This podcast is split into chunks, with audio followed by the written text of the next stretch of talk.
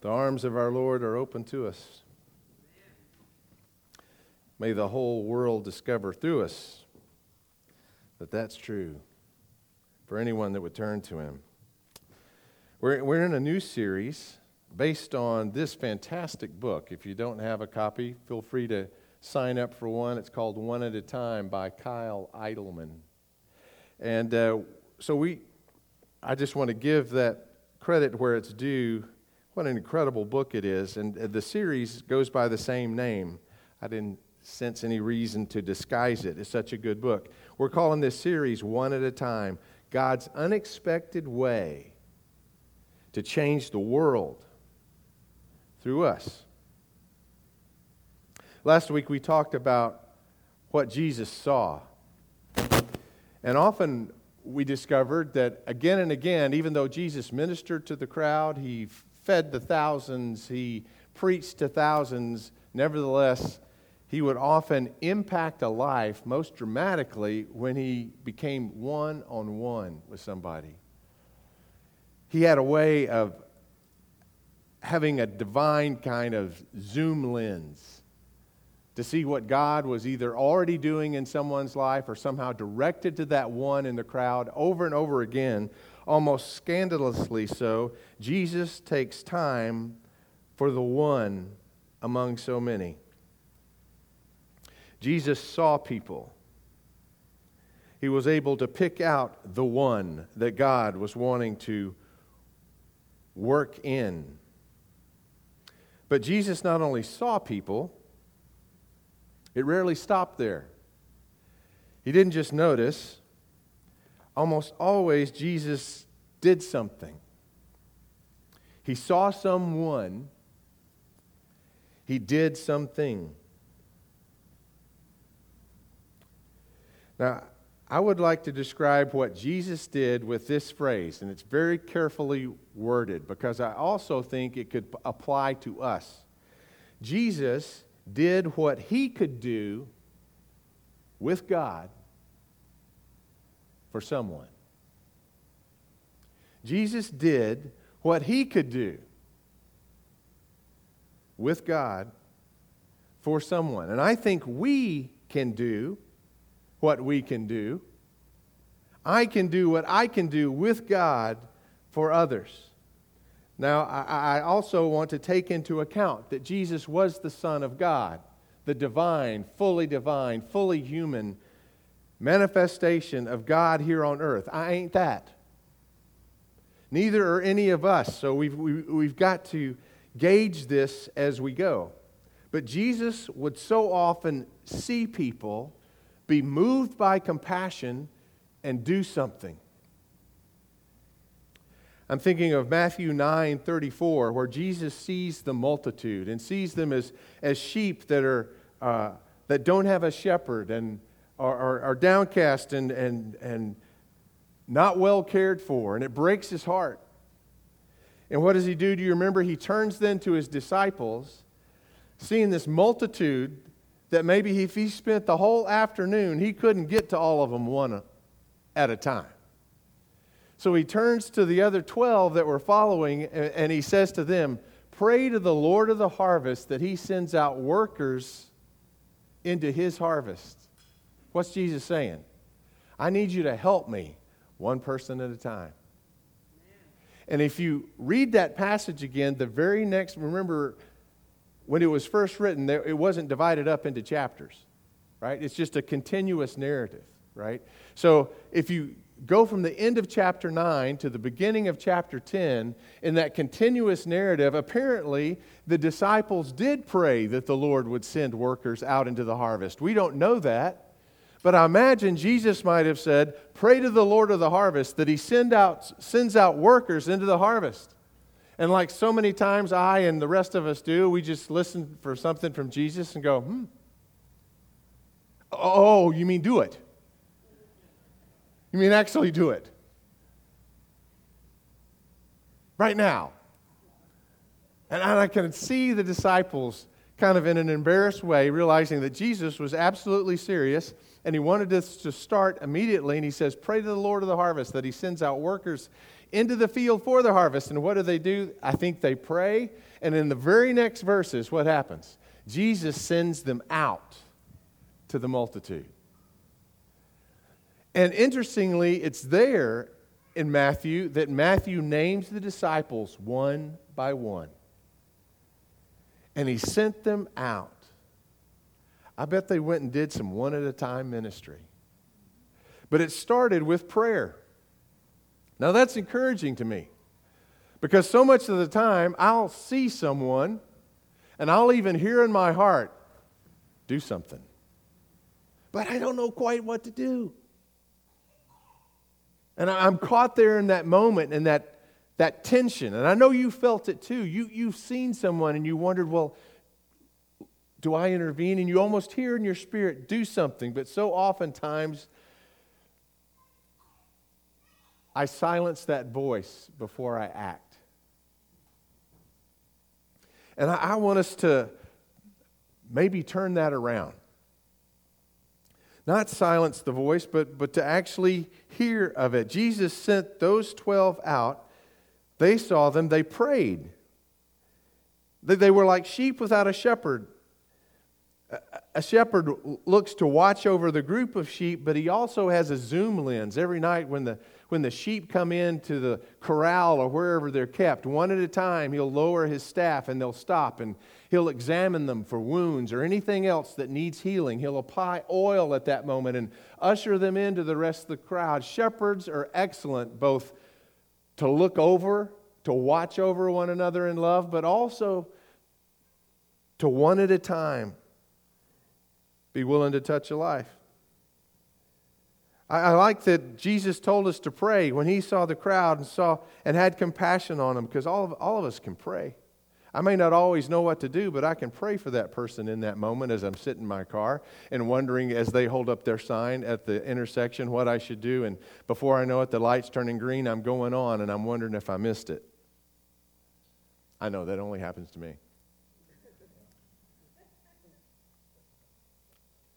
No, we, we, we've all had those kind of moments. We're, we're, we're walking into church some Sunday morning and somebody just stands out to us. Maybe they're eating by themselves, taking in some breakfast, and we wonder, Lord? And we feel it in our spirit, don't we? Sometimes do something. Speak to them, engage. Have you ever done that little trick, you know, where you turn, you pick up the phone as if it rang and start a conversation? No, no one's ever done that. I'm just, I'm, I'm the only one that's ever done that. Uh, okay, it's pastor confession time then, I guess, this morning. Yeah. But we see somebody right in that moment. Even, even if we don't know anything else to do, we can pray.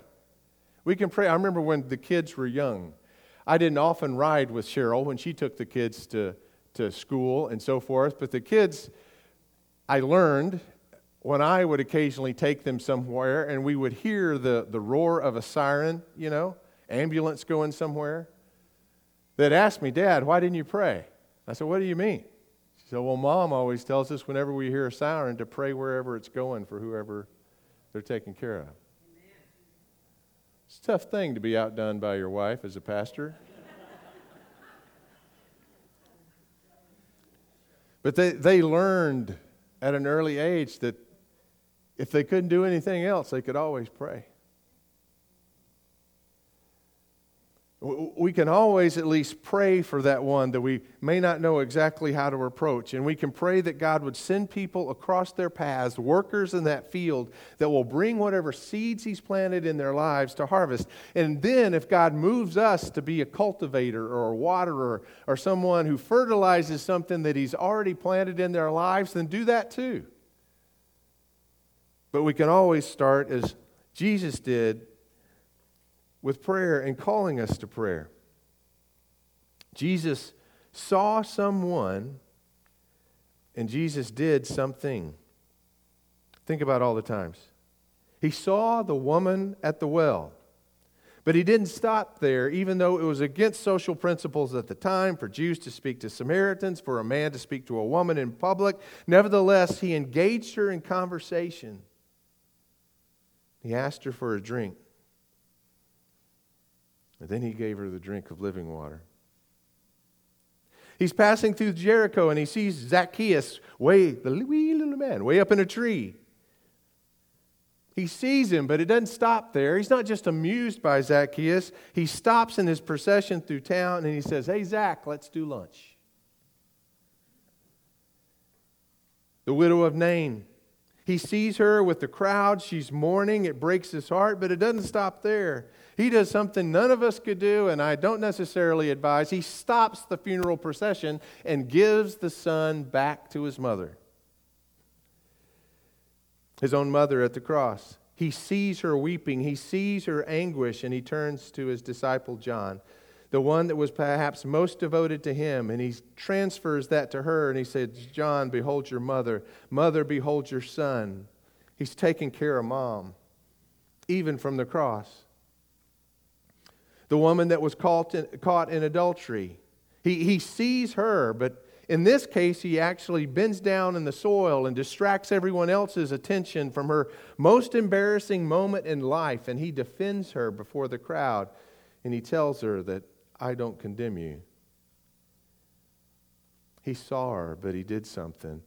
He, he saw the leper as he approached, but Jesus didn't run away. In fact, he touched him. And he said, No, I, I want to heal you be clean. He sees a rejected tax collector in his booth, perhaps the only place in town that he was truly safe. We, we've seen depictions of this in The Chosen. That day, Jesus came to Matthew. And to this rejected tax collector, what does he do? He picks him for his team. There must have been incredible healing just, just in that. He not only sees him, but he does something. A, fisherman mending his nets, and Jesus calls him to be a fisher of men. A, a, a powerful, and yet in this moment, powerful as a centurion, but powerless as a father whose daughter is dying, Jairus comes to him. And Jesus goes and does what only Jesus can do, and what Jairus is, is, is, is powerless to do, he raises his own daughter, raises Jairus' daughter from the dead. Last week we looked at the woman with, with, uh, that was declared unclean because she had a bleeding issue and hemorrhaging issue for, for years. Jesus healed her and then he restored her to the community. He saw her, but he did something. The paralytic lowered to him through the roof. He released him from his burdens. The first burden being the weight of his own body that his paralyzed legs could not carry, and even more important, the weight of his own sin that he could not cancel. Jesus had eyes to see those that the Father loves. But he didn't just see them, he did something. This morning, I want us to look uh, at a particular passage of Scripture where Jesus picks out one among the crowd. He's been ministering to the crowds. I think it was in Capernaum at that time, and the disciples come and get him. He's gone away to a quiet place, place to pray. Hear, hear what happens. Mark chapter 1, beginning with verse 35. And early in the morning, while it was still dark, Jesus rose and went out and departed to a lonely place, and he was praying there. And Simon and his companions hunted for him. And they found him and said to him, Everyone is looking for you. And he said to them, Let us go somewhere else to the towns nearby in order that I may preach there also, for that is why I came out. He had spent time with his father. He came away with a renewed sense of focus, purpose of what he was to be about, not only in general, but in that very moment. His time with his father gave him purpose, but I don't think it just gave him purpose. I think it renewed his father's eyes because he carried now his father's heart, having spent time with him. And he went into their synagogues throughout all Galilee, teaching and preaching and casting out demons. The crowds are there, and then he sees the one. Verse 40 And a leper came to him, beseeching him and falling on his knees before him, and saying to him, If you're willing, you can make me clean. here it is again, and moved with compassion. You know, being moved with compassion, as Jesus defines it, is not just something that you feel in your heart, it's something that moves you to move, to do something, to engage, to approach. And moved with compassion, Jesus stretched out his hand and he touched him, a leper. And he said to him, I'm willing, be cleansed. And immediately the leprosy left him and he was cleansed. Now, I wish that God always empowered me, as he did Jesus here, to touch someone's life for healing.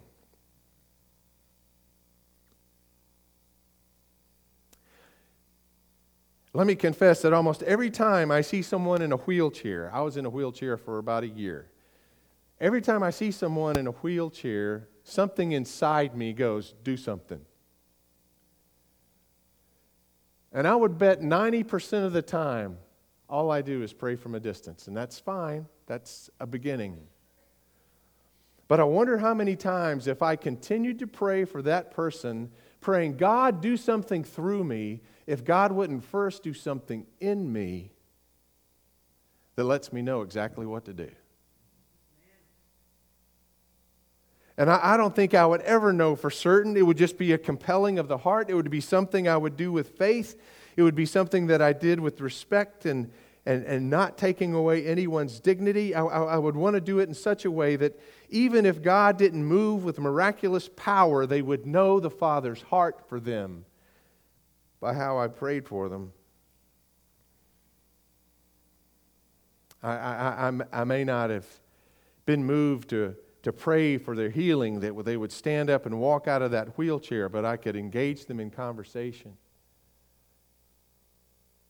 I would often see my dad talk to people in wheelchairs, and almost always this was his posture. I, I see you. He, he would uh, engage in that way, and that, that always struck me. Watched him do that at ORU when I was a student there. Meant so much to one particular student. Many people had been praying that morning in chapel, and they were turning to one another and pray. And Dad happened to notice as people turned to one another to pray, this guy in the wheelchair was left out of the exercise. Nobody turned to him, and I'm sure it wasn't anything that was thought about, or maybe it was. Maybe someone felt uncomfortable asking a guy in a wheelchair to pray for them.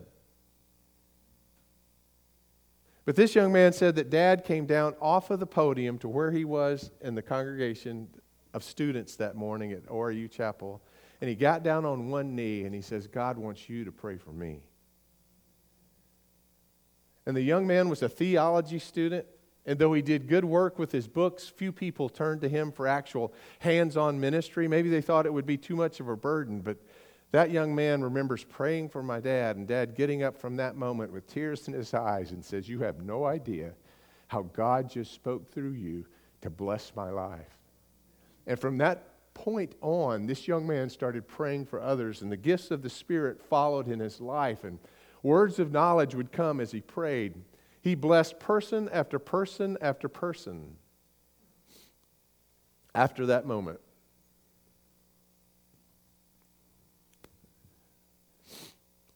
Sometimes we can't do what Jesus did necessarily. But my point is this morning, we can do what we can do. But I, I think it requires us if we're going to be moved with compassion, not just our own empathy, but moved with the compassion of God, then we have to ask for God's heart and how He sees those people. Or often my, my position is to kind of be paralyzed and not knowing what to do. There, there's an image that lives with me from last Sunday's message that I think I'll carry forward with me from Kyle Idleman. Do you remember when his daughter, he discovered his daughter had been, uh, a dresser had fallen on her, and he, he, they didn't know it. He gets up to her room to wake her up from the nap, and she's under the dresser. He, he picks up the dresser and pulls the drawers off her, and she's swollen and she's blue and she's barely breathing. And he starts down the stairs and he calls to his wife, and they get in the car, and he picks up his phone and he's dialing 911. He'd never dialed 911 before, and it just rang and rang and rang. Nobody answered. Maybe he had the wrong number. Maybe he had 811. He didn't know. He dialed again, still no answer. It just rang and rang and rang. He called 911 all the way to the hospital. No one ever answered. He walked into the hospital emergency room, and nobody seemed to know him. He's carrying the limp body of his two year old daughter. And he said he looked around in that room and almost screamed, Can't anyone help my daughter?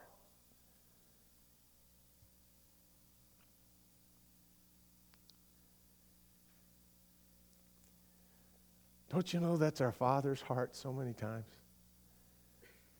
He sees his daughter, his son, and the, the people who are supposed to be those who are one with his heart and helping just miss it entirely could it be that from heaven, over and over again, the Spirit is speaking, God is speaking, God the Father saying, Can't anyone help my son? Don't just walk past him, see him. Don't just walk past her, see, see her, see someone, and do something. You be my voice, you be my hands. Let me encounter them through you. Let me do this work in you so that whatever you do, you do with my heart. I think Jesus saw the one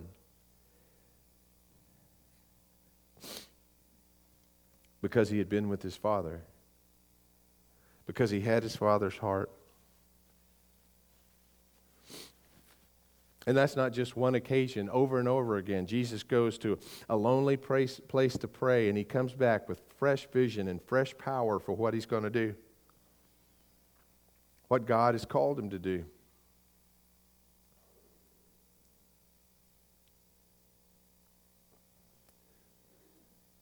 God, work in me.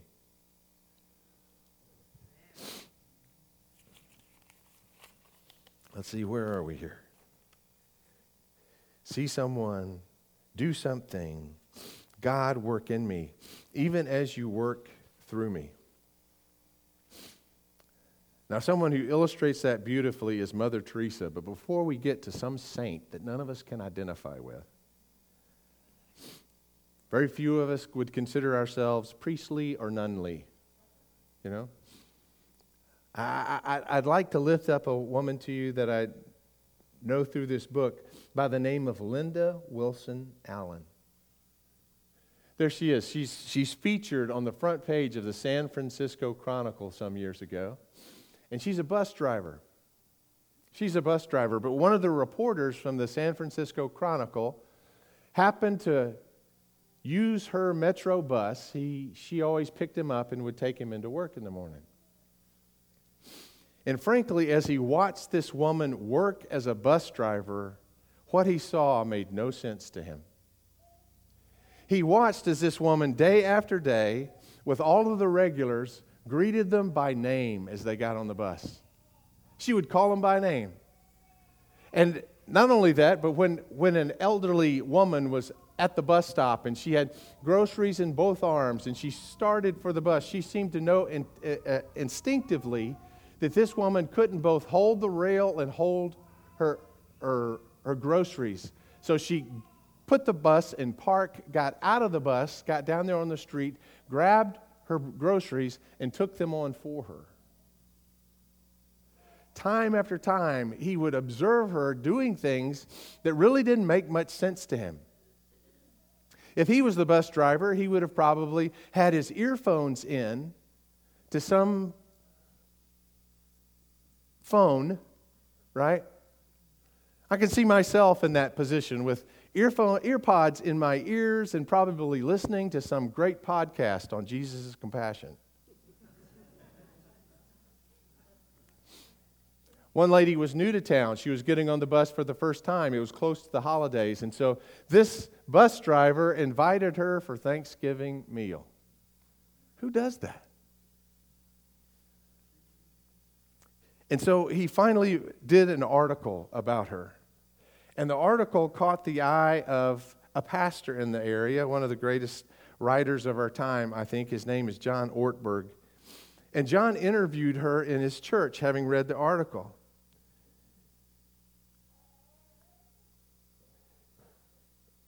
She was first of all asked, How is it that you developed this person, uh, personality? And she says, Well, my mood for the day is set by my prayer time, which has to be really early because bus drivers' days are on kind of a different schedule than everybody else. But she says, For 30 minutes before I, I go to get my bus, I pray. I get down on my knees at 2:30 in the morning for 30 minutes John asked, Well, what do you say? What do you pray about? And she said, So, God and I, we talk. I ask God to show me my life, so he, sh- so he shows me my life. He puts things in front of us, you know. He could be working on my patience, or it could be someone less fortunate that I'm, you know, to give some shoes, or, or whatever the case may be. He'll show you. That's where my kindness comes from. John asked if, if she also prayed while she was on the job driving the bus. And she said, Well, with my eyes open, yes, when I'm out there doing my job, ministering, she called it, you see things. God will show you things. He will show you the senior who's having a hard time getting up on the coach and, and how to take it, the coach in real gentle and set it down right in front of somebody who's challenged to, to walk. Right there in front of her. He'll teach you. He'll show you the one who's in the back of the bus and might not have all their fare that day. And he'll say, maybe they just pay what they can. He'll teach you these things. He, he just shows you. Notice she didn't call it driving, she called it ministering. She started with prayer. And then she kept on praying. She might have prayed first with her eyes closed, but she went through the rest of the day praying with her eyes open God, help me see someone.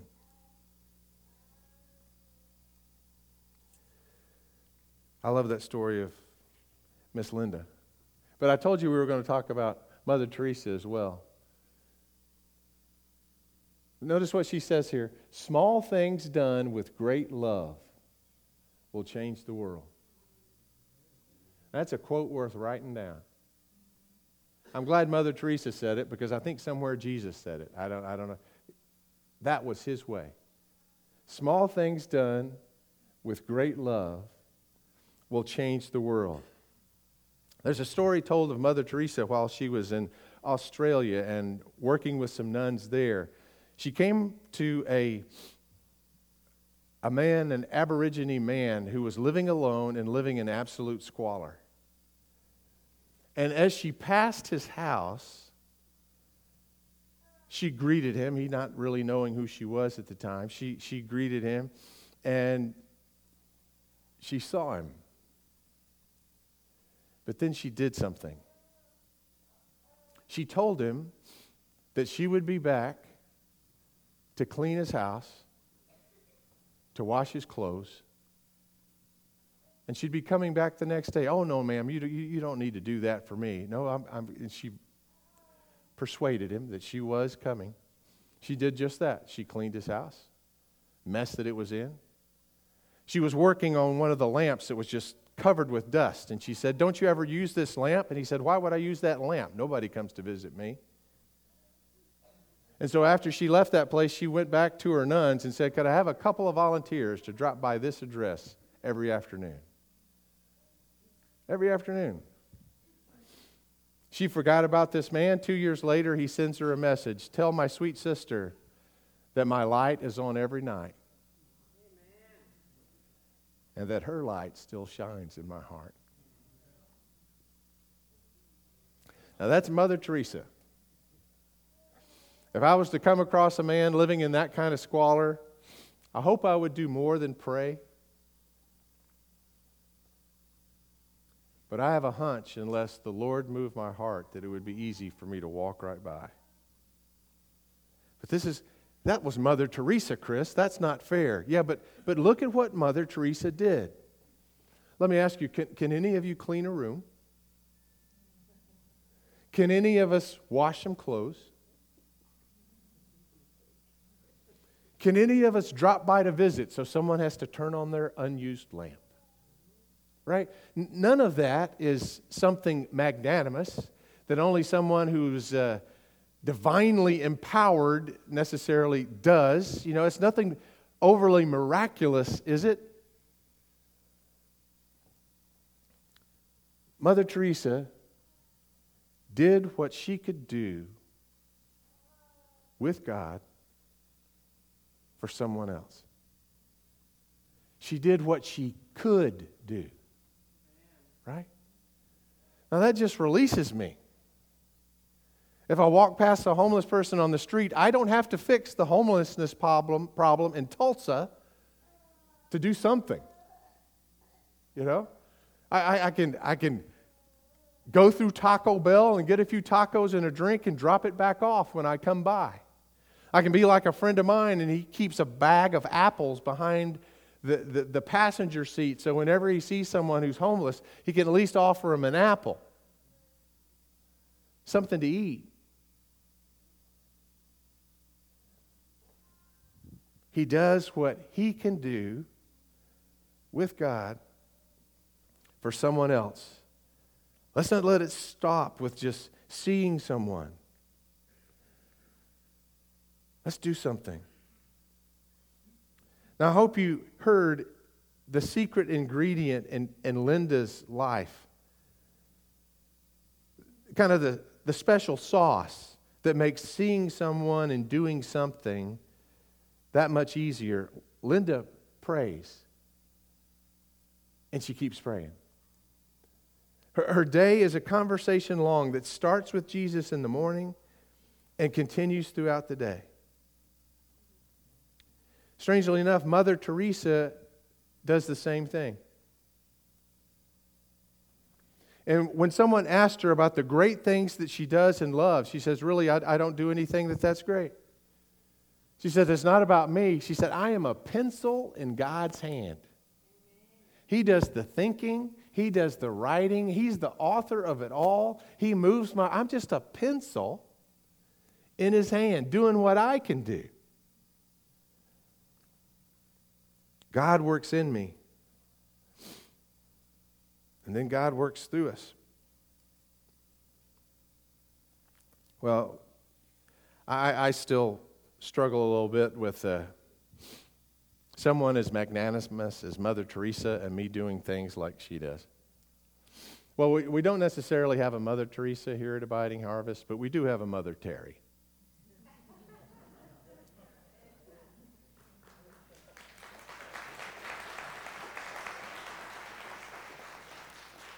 And I, I, remember a couple of years ago, we had just built the AMAC, you know, and it was all spanking new and clean, smelled good. Even, even the bathrooms and the locker rooms, you know, it was just, it was brand new.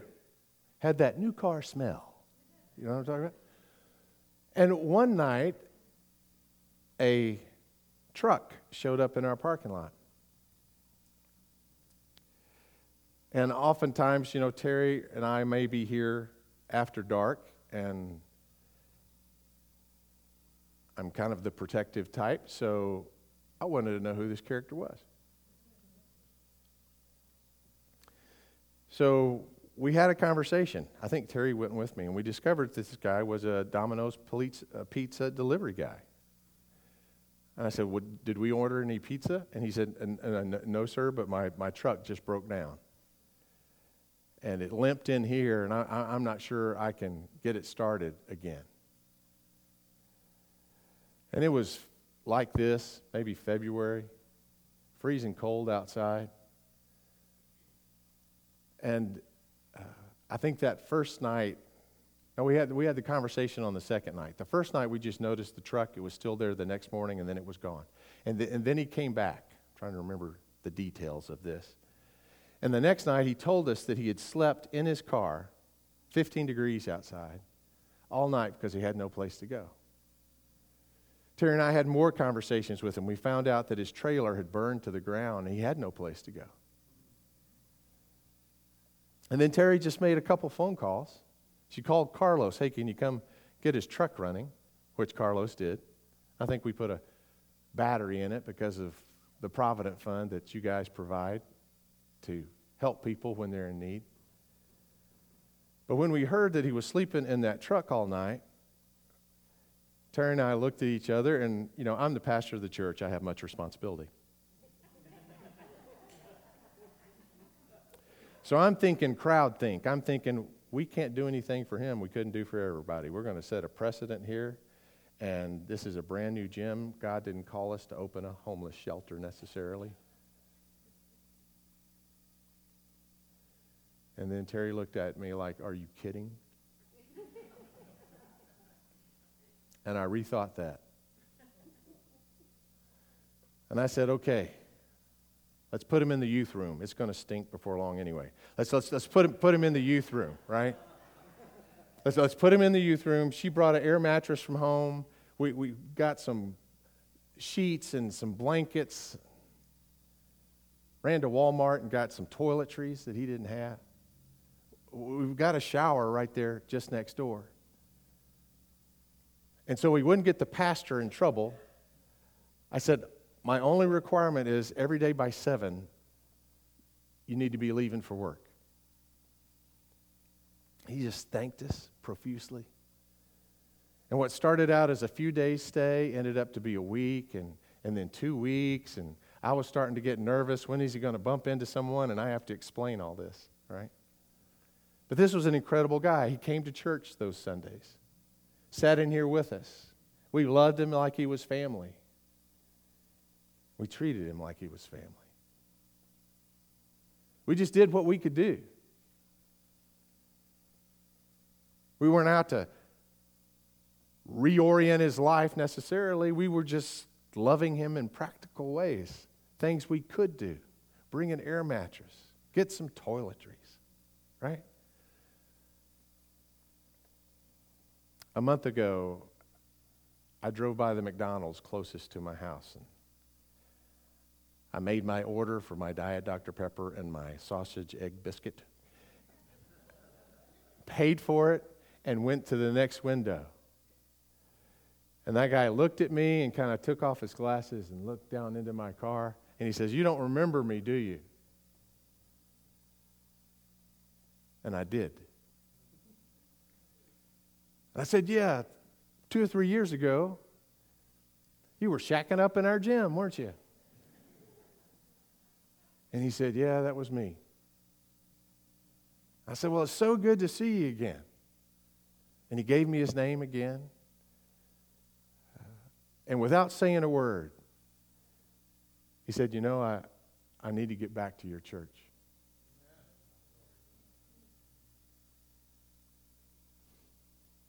Who would guess that toothpaste and shampoo could turn a heart back to God? Right? But that's the prevailing grace of God. Somehow, God had, uh, this guy had seen all of that care that Terry mostly poured out upon him as, as the touch of God. He wanted to come back church. So, whether it's Mother Teresa or Mother Terry, or put your name in there, there's something that we can do when we really see someone and let the compassion of God move our heart. We've all had those moments where we've had sightings of the one, and we've heard perhaps in our own spirit, do something but we don't always know what to do. It's easy to ignore that message. And if we continue to ignore that message, it's easy to silence the voice. So, how do we turn that around?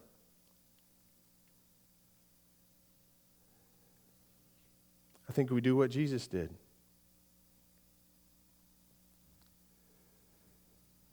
Next slide. We, we see someone and we do something.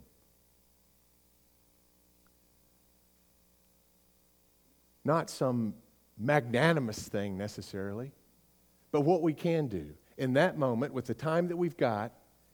Move towards the mess, not away from it. Move towards the person, not away from them. Engage, not ignore. See someone and do something. And if that's our plan, as simple as it is, see someone, do something, then our prayer can be this Lord, do something in me that you might work through me. But let me add this to it. Not only do something in me that you might work through me, but work with me. And when God works with you to touch someone else's life, some things can be done that you can't do. If we continue to listen to His Spirit in that way, we're off the hook. We do what we can do, but we keep our eyes open for what God might do. We had a women's retreat yesterday, and the women brought food and they brought devotions, and everybody was doing what they could do. But in the midst of all that, God did something that only God could do. There was a young lady, a lady named Grace. She happens to go to Victory Christian Center, and she is a dancer, and she, she had uh, wounded ankles, from what I understand. She, she could not dance, and she was bummed out that she couldn't go with her group to perform or to uh, worship. She may have been a church worship dancer. I'm not exactly sure, but her, her mom told her, Well, since you can't go, why don't you accept Miss Lene's invitation to just go to the women's retreat? So she showed up, not even knowing if she wanted to show up, not even knowing why she was there. Cheryl, months earlier, had said, Terry, I'm just feeling this, this uh, what did she call it? A swelling in her heart that somewhere in that women's retreat we ought to release Lene and others that have God's work through them and gifts of healing just to touch someone. I don't know how it works into the program. I don't know how they worked it into the program. I don't even know any of the details, but I do know that she was prayed for. And when she, pray, when she was prayed for, though she could hardly walk on these ankles, this is what happened. It's okay to be okay. And I had to just be like, okay, God, you have a time and a place for me. I'm just going to do my best to listen. And I mean, it was God. It was, I almost didn't come today. I almost didn't come today. But the reason I didn't, the reason I came today was because I couldn't go to my competition because of my pain. Wow. And Thank you, Jesus. It's funny how my pain led me to my healing.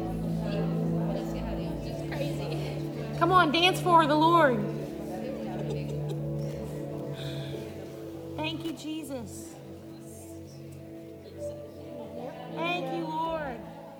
Praise, God. Thank you, Lord. Great is your faithfulness, Father.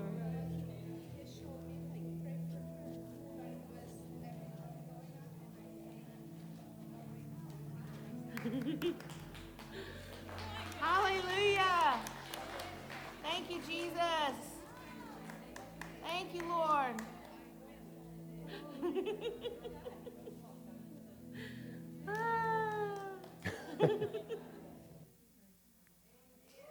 wow. God can work in us and through us and with us with us. Aren't you glad that I showed it to you in video instead of trying to act it out up here myself?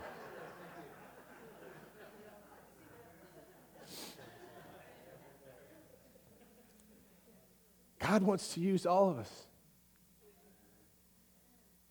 But so often He does a work in us, creating that kind of compassion, that kind of freedom, that, that, that kind of initiative in our hearts first before He does something through us, even if it's just something that we do in our own strength, but with His heart, something we could do, or if it's something that we do so with God that God, working with us, does something only God can do.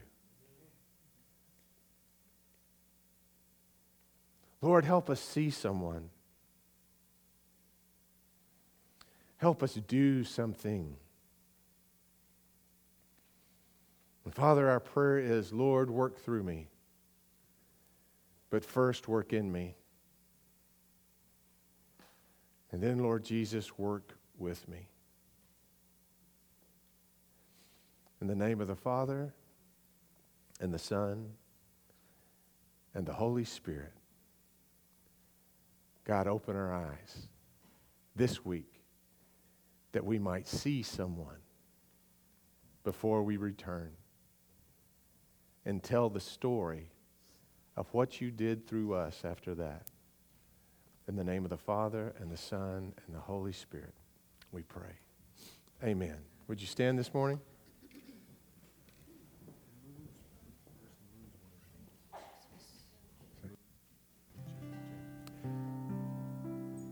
Let, let me, before we start our worship time, just let this also be a time of invitation. Uh, some of you want to be a part of a body like this, just ordinary people with an extraordinary God.